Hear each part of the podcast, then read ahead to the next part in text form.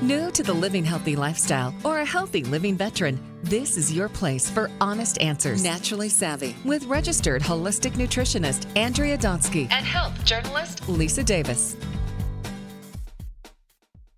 Hi, I'm Lisa Davis. So glad you're listening to Naturally Savvy. Andrea is away today. Have you heard of the keto diet? If not, you might be living under a rock. The keto diet is a big deal these days, and I am thrilled to have Chef Gerard Viverito on the program to talk about this. Let's jump into this. First of all, I want to say uh, that you are a culinary instructor as a director of culinary education for Passion Fish, a NGO nonprofit organization. Talk to us about this, and then we'll jump into the keto diet.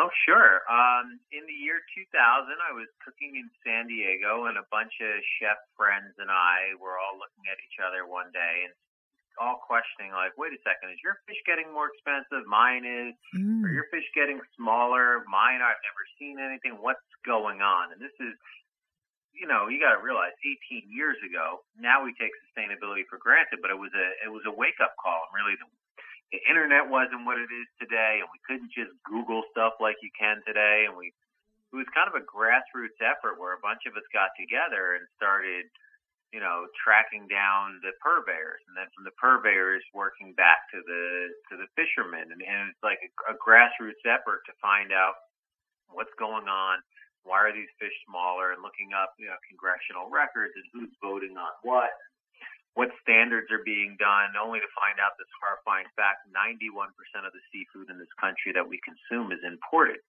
And we're, uh, when I teach this to people, they're like, you're kidding. I'm like, no, look at the West Coast, the East Coast, look at the Gulf Coast. We're surrounded by water, yet we consistently pull in fish from outside for any number of reasons, usually cost. I mean, you, out by Cape Cod, you have all the greatest fish in the world off the Georges Bank, yet we still pull in fish from all over the world, and then we're pulling in from countries that may not have the regulations we have. So fish are getting smaller, overfished, or completely decimated. So we started this, um, I don't know, outreach group to be educators. We we tried to stay away from advocacy because we didn't want to shut people down right off the bat and just say, hey, look, we don't care what you want to eat. But why don't you ask where is it from? How was it caught? Is it environmentally friendly? Are there going to be fish left for your children, your grandchildren, future generations, et cetera, et cetera? And we started all these great dialogues, and we we've spoken at the International Seafood Summit all around the world. We've hosted our own Socratic little forums and dinners, and we try to make it fun and ed- educational because food, you know, we everyone on this planet, we all share one thing in common: we all eat. We have to eat to survive. And if we're going to eat, what do we put in our bodies? And that's what, you know, as a lifelong chef has, has brought me down so many roads to say, okay, well, it's not even seafood anymore. I mean, now it's, it's produce, it's oils, it's fats, it's sources of fiber, it's going to the farmer's market. You know, everyone brags about how they went to the farmer's market and they picked up 17 different types of, of tomatoes but the average American eats the same three fish every year. Shrimp is number one, canned tuna is number two, salmon's number three, and if you want to throw a number four, it's pollock, which is the fillet of fish fish at McDonald's. We have zero variety when it comes to our, our proteins in our diet. So it's like we've got to start branching out, changing our diets, having healthier lifestyle, educating ourselves. You know, let's put the internet to good use. Let's start researching, you know, what we're putting in our bodies. Yeah, I really admire what you're doing. And and I mentioned today we're going to be talking about the keto diet. Now I know that for you, you tried a lot of different things out: paleo, low fat, high fat, South Beach, uh, etc. Talk to us about when you adopted uh, the keto diet and what brought you to it.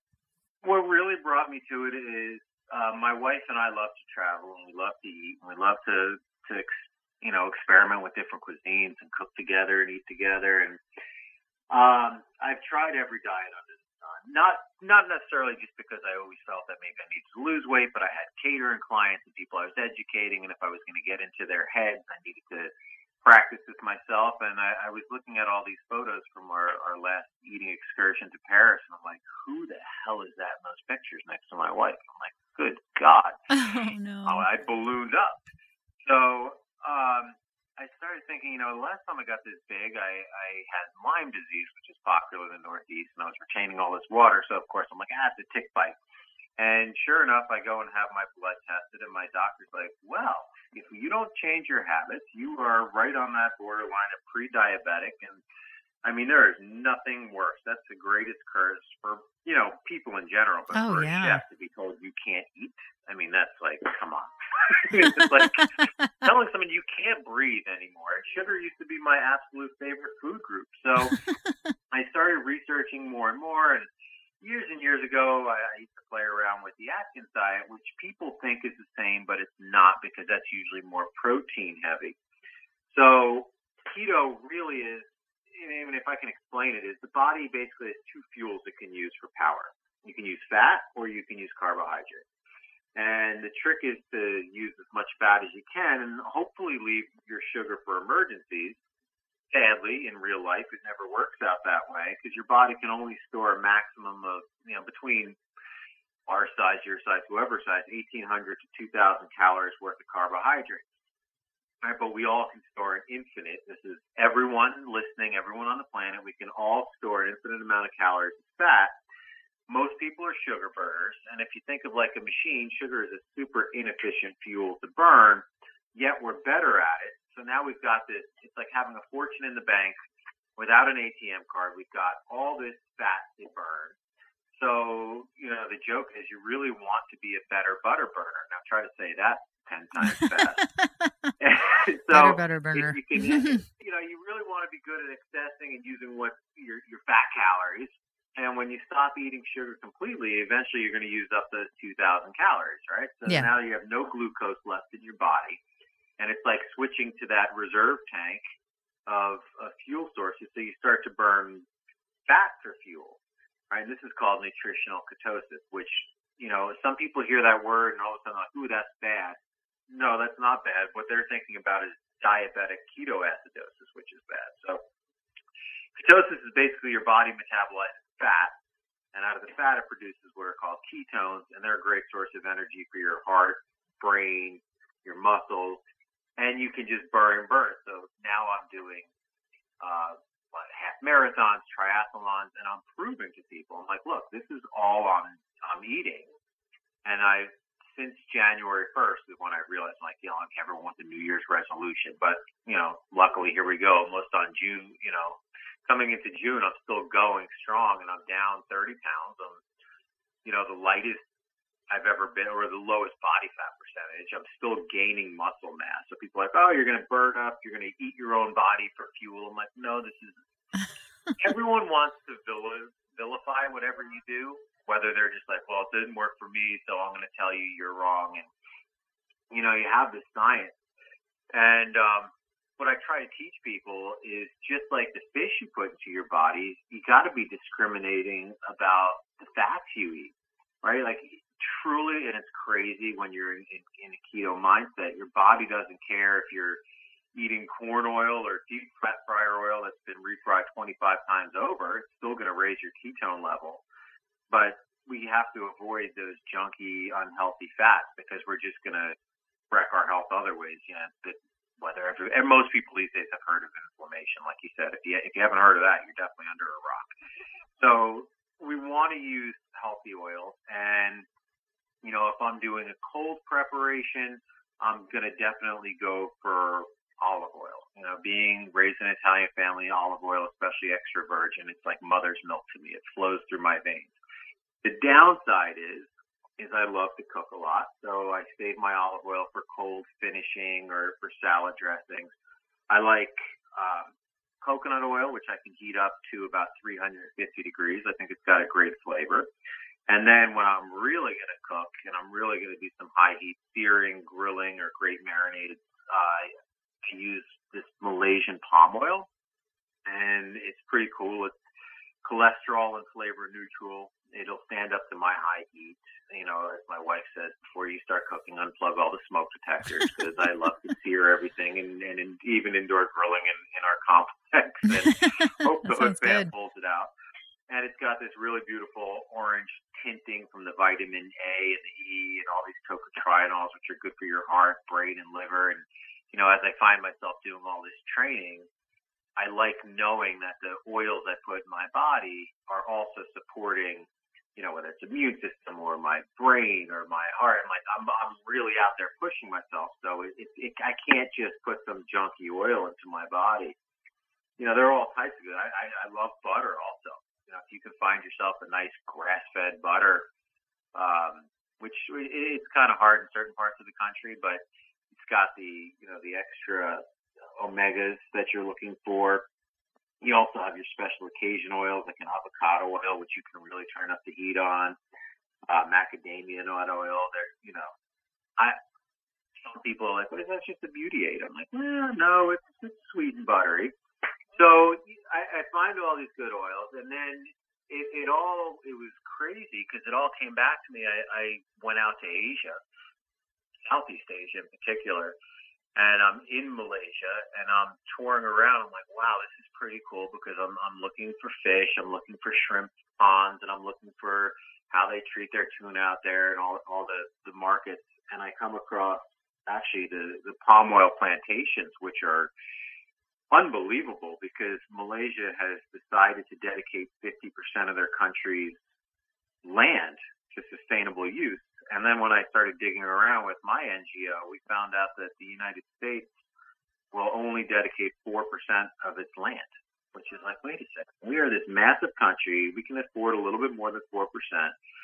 Right. So, and then digging even deeper, we're finding out, you know, I'm talking to the people, it takes 10 times more land to produce the same amount of canola oil or soybean oil than it does for palm oil, which people love to use. And these trees are growing for 30 years harvested every three months, no chemical processing. So it's not labor intensive. They literally chop off this fruit, bring it to a processing plant. They burn off all the husks, so there's all these steam generators. And it reminds me of when I be in the hills of Tuscany watching olive oil be crushed between two stones. I'm like, you know, we we always love to say in the name of progress, but sometimes these ancient Stone Age techniques of just, you know, take something and press it get the oil. There's no chemical refinements. It's just, it, it, it's, I wish people would eat more like this. And I mean, if I could go on, I think some people are finding, uh, I don't know, ways to call me like, you're a caveman. All you do is eat meat. All yeah. you do is eat meat. I'm like, that's not all I eat. Yes, I have the luxury of, of eating a really nice fatty ribeye or piece of prime rib and I wake up tomorrow and I've lost, you know, half a pound and people are like, what are you doing? There's no way you're just doing this. I'm like, it's true. I mean, your, your body just burns it. And I found in the beginning, there's this, everyone's like, oh, you're going to feel terrible. You're going to feel terrible. I'm like, why am I going to feel terrible? Like, wait till you get this keto flu. Ah, yes, like, the keto flu. Oh, good God. That's what I've heard like, about. I don't like getting a normal flu. What's the keto flu?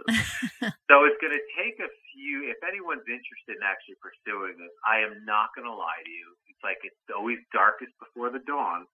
Is there's going to be about ten days, this interim period, where your body's like, no, I will not give up sugar. I don't care if you chew your fingernails, if you smoke cigarettes, if you drink too much alcohol, whatever you do, when you stop, your body will do anything just clawing its way back to like convince you psychosomatically or whatever, like you need sugar. Like I walk by the ice cream, I'm hallucinating, it's talking to me like, grab me, take me, look how good I am.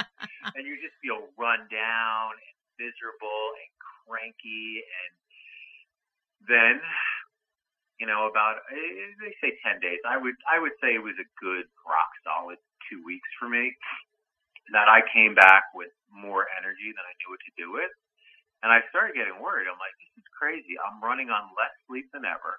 I'm exercising harder and longer than I've ever done in my lifetime. I mean, I shouldn't have this much energy, but the more I research it, this is, it's, it's how our ancestors lived. I mean, they weren't planting rows of grain and eating oatmeal for breakfast. They would hunt down an animal, they would kill it, they would eat. Who knew when they would eat again or when they would plant again? But they're in the winter time, so it's proven you could you could survive like this. So you, you get adapted to it. Then it's called being fat adapted. And there's this whole movement of marathon runners and ultra marathon runners.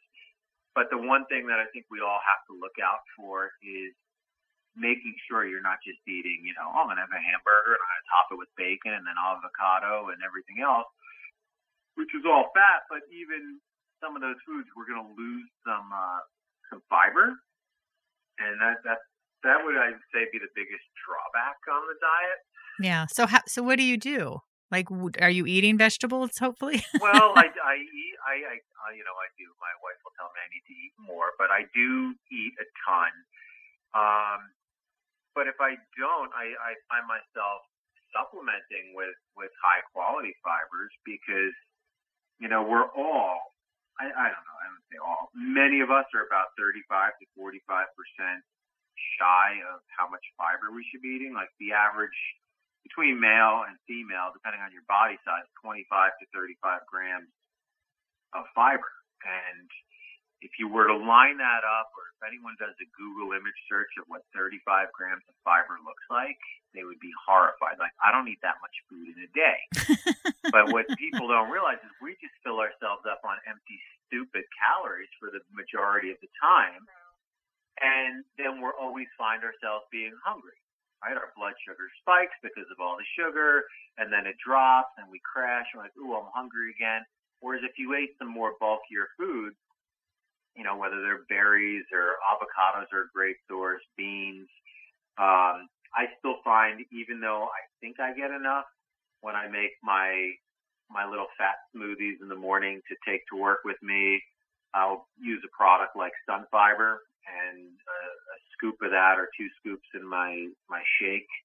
It's tasteless. It's odorless. It it literally dissolves, and you don't even notice anything. You can cook with it. Doesn't change any textural issues.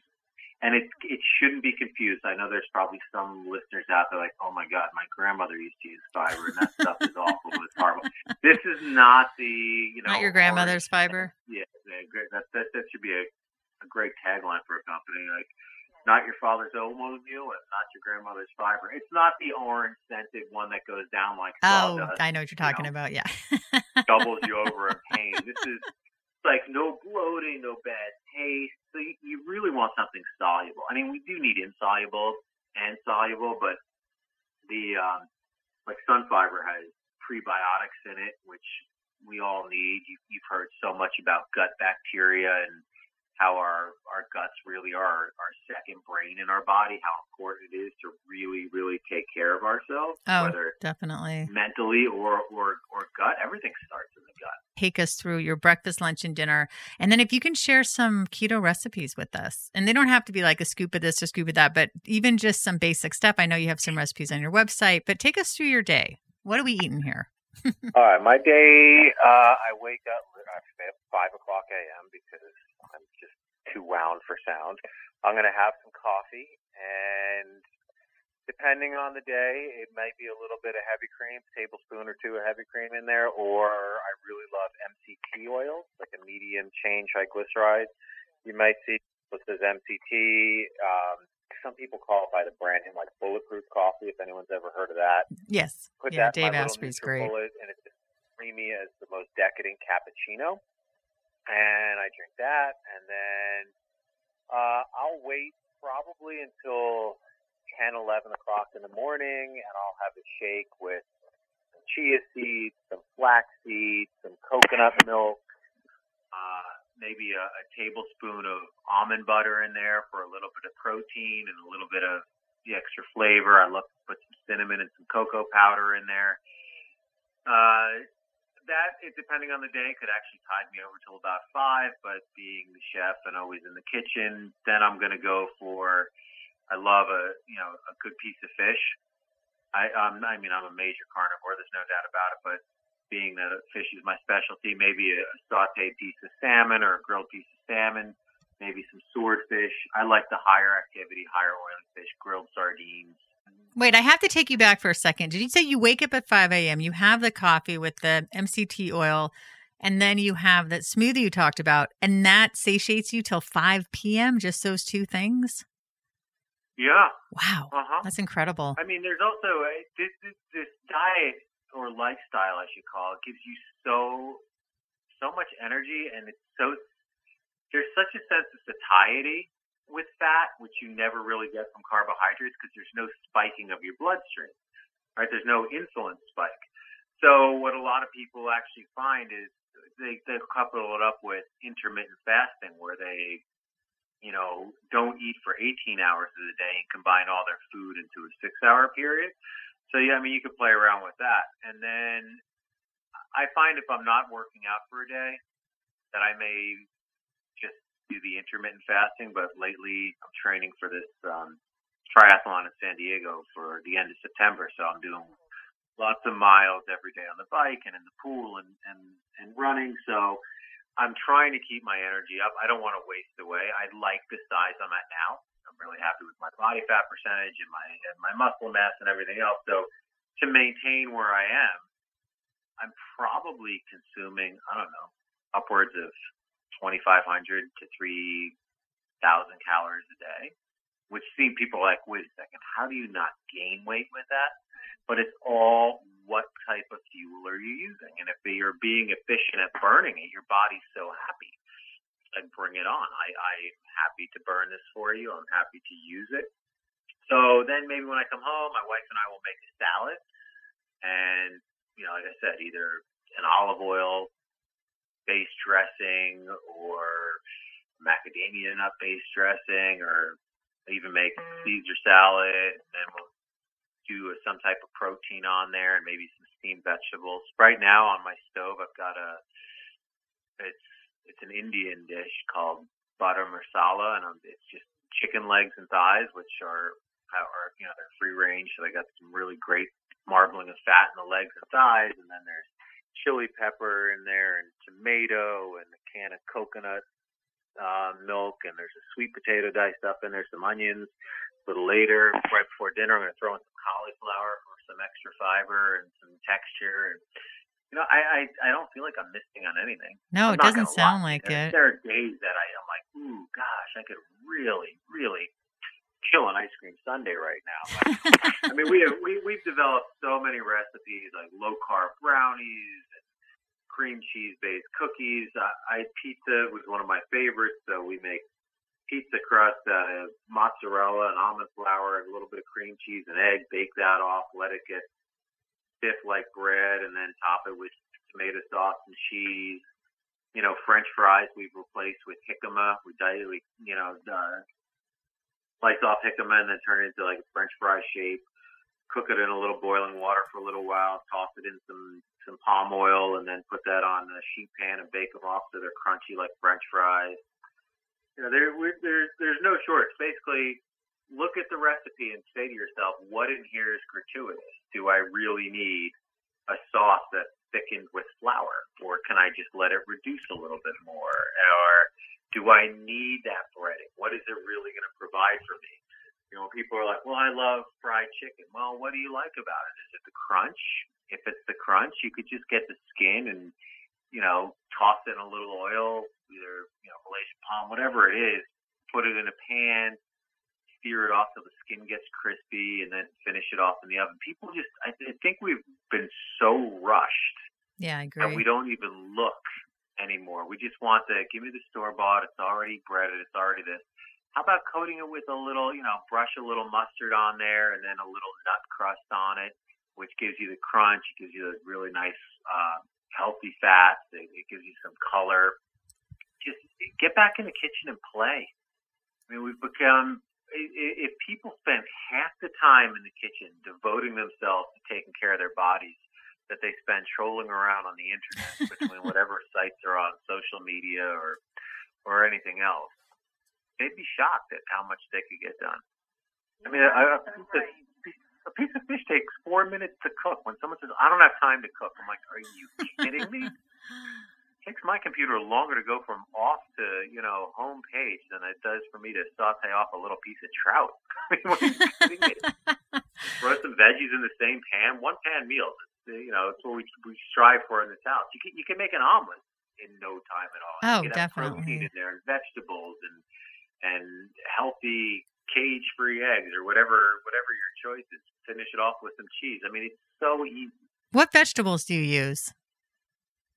This time of year, I'm I'm really so thrilled because all the the new spring asparagus that's popping up everywhere, and spring morel mushrooms, fiddlehead ferns. I love greens, kales, all types of kales, baby greens, arugula. I'll you know, I, what I like about buying, even if I go to the grocery store, I'm not, I'm not going to lie and say I go to the farmer's market every weekend, but when I can go, I can go. But you know, you can buy those clamshells of, of organic greens, and they can either go in a salad, they can go into a saute pan with a little, you know, oil and a little little crushed garlic, and you have some wilted greens. They can be a topping on a burger. They can they're they're so versatile. Fold them into an omelet. Um, this time of year, so mushrooms, asparagus, ferns. My big thing. I mean, I, I I'm more excited than anyone on the planet for another two months from now. I don't want to rush the calendar. I know we're already halfway through the year, but it's crazy. I need my tomatoes. I need mm, love tomatoes. You know, go to the farmers market in this in the Hudson Valley. Good God, I think they grow like 30 different types of tomatoes. Well, you pick a color, they have it. Pick a shape, they have it. And then the hotter season vegetables, the peppers and the eggplants. Just I, I still love to eat Mediterranean style. It's, it's my heritage, and I'll, I'll never stop but uh, yeah, that that that's it. I, I do do um, when I feel the need to to replace, you know, my mother's pasta casseroles, whether it was lasagna or baked ziti or whatever. I'll cook off a spaghetti squash, split it in half, boil it, put it in the in the oven, roast it till I can scrape out, you know, all all the the pulp, and then layer that with marinara sauce and some mozzarella and ricotta cheese, and I just call them like that's that's my lasagna now. Yeah, and I mean, there's a lot I'm, of things you can do. Oh, it's just people we we just like I said, we eat the same three fish every day around the country. We eat the same vegetables. I mean, even if you go into a generic restaurant in anywhere USA, it doesn't matter the time of year. It's going to be probably some lousy lettuce cucumbers, tomatoes, and red onions, and that's their house salad. I'm like, oh come on, really? It's it's winter time. You have hard squashes and uh, curry squashes and butternut squash and spaghetti squash, or it's summertime. Can't you do, you know, different types of tomatoes or or melon? You know, dice up some watermelon, toss it in the salad. I always loved like watermelon, cucumbers, mint, and olives, and feta. I always thought those flavors always went well together. Oh, that sounds delicious. All right, so tell us all the ways that we can find you. Uh, the easiest way, if people want to contact me or they have more questions or or looking for recipes, because I love to share them. I, when someone says chef secret, I'm like, shut up. I don't want to hear from you. There are no secrets. We didn't invent food. Let's take care of each other. Is at chef C-H-E-F, Gerard, G-E-R-A-R-D dot com. And I've got some recipes up there and I've got some links to my email and you can just click on the link to my email and shoot your questions away. If you're more interested in learning about my um, nonprofit, there's passionfish.org, P-A-S-S-I-O-N fish.org, all one word. And those are, those are the two number one ways.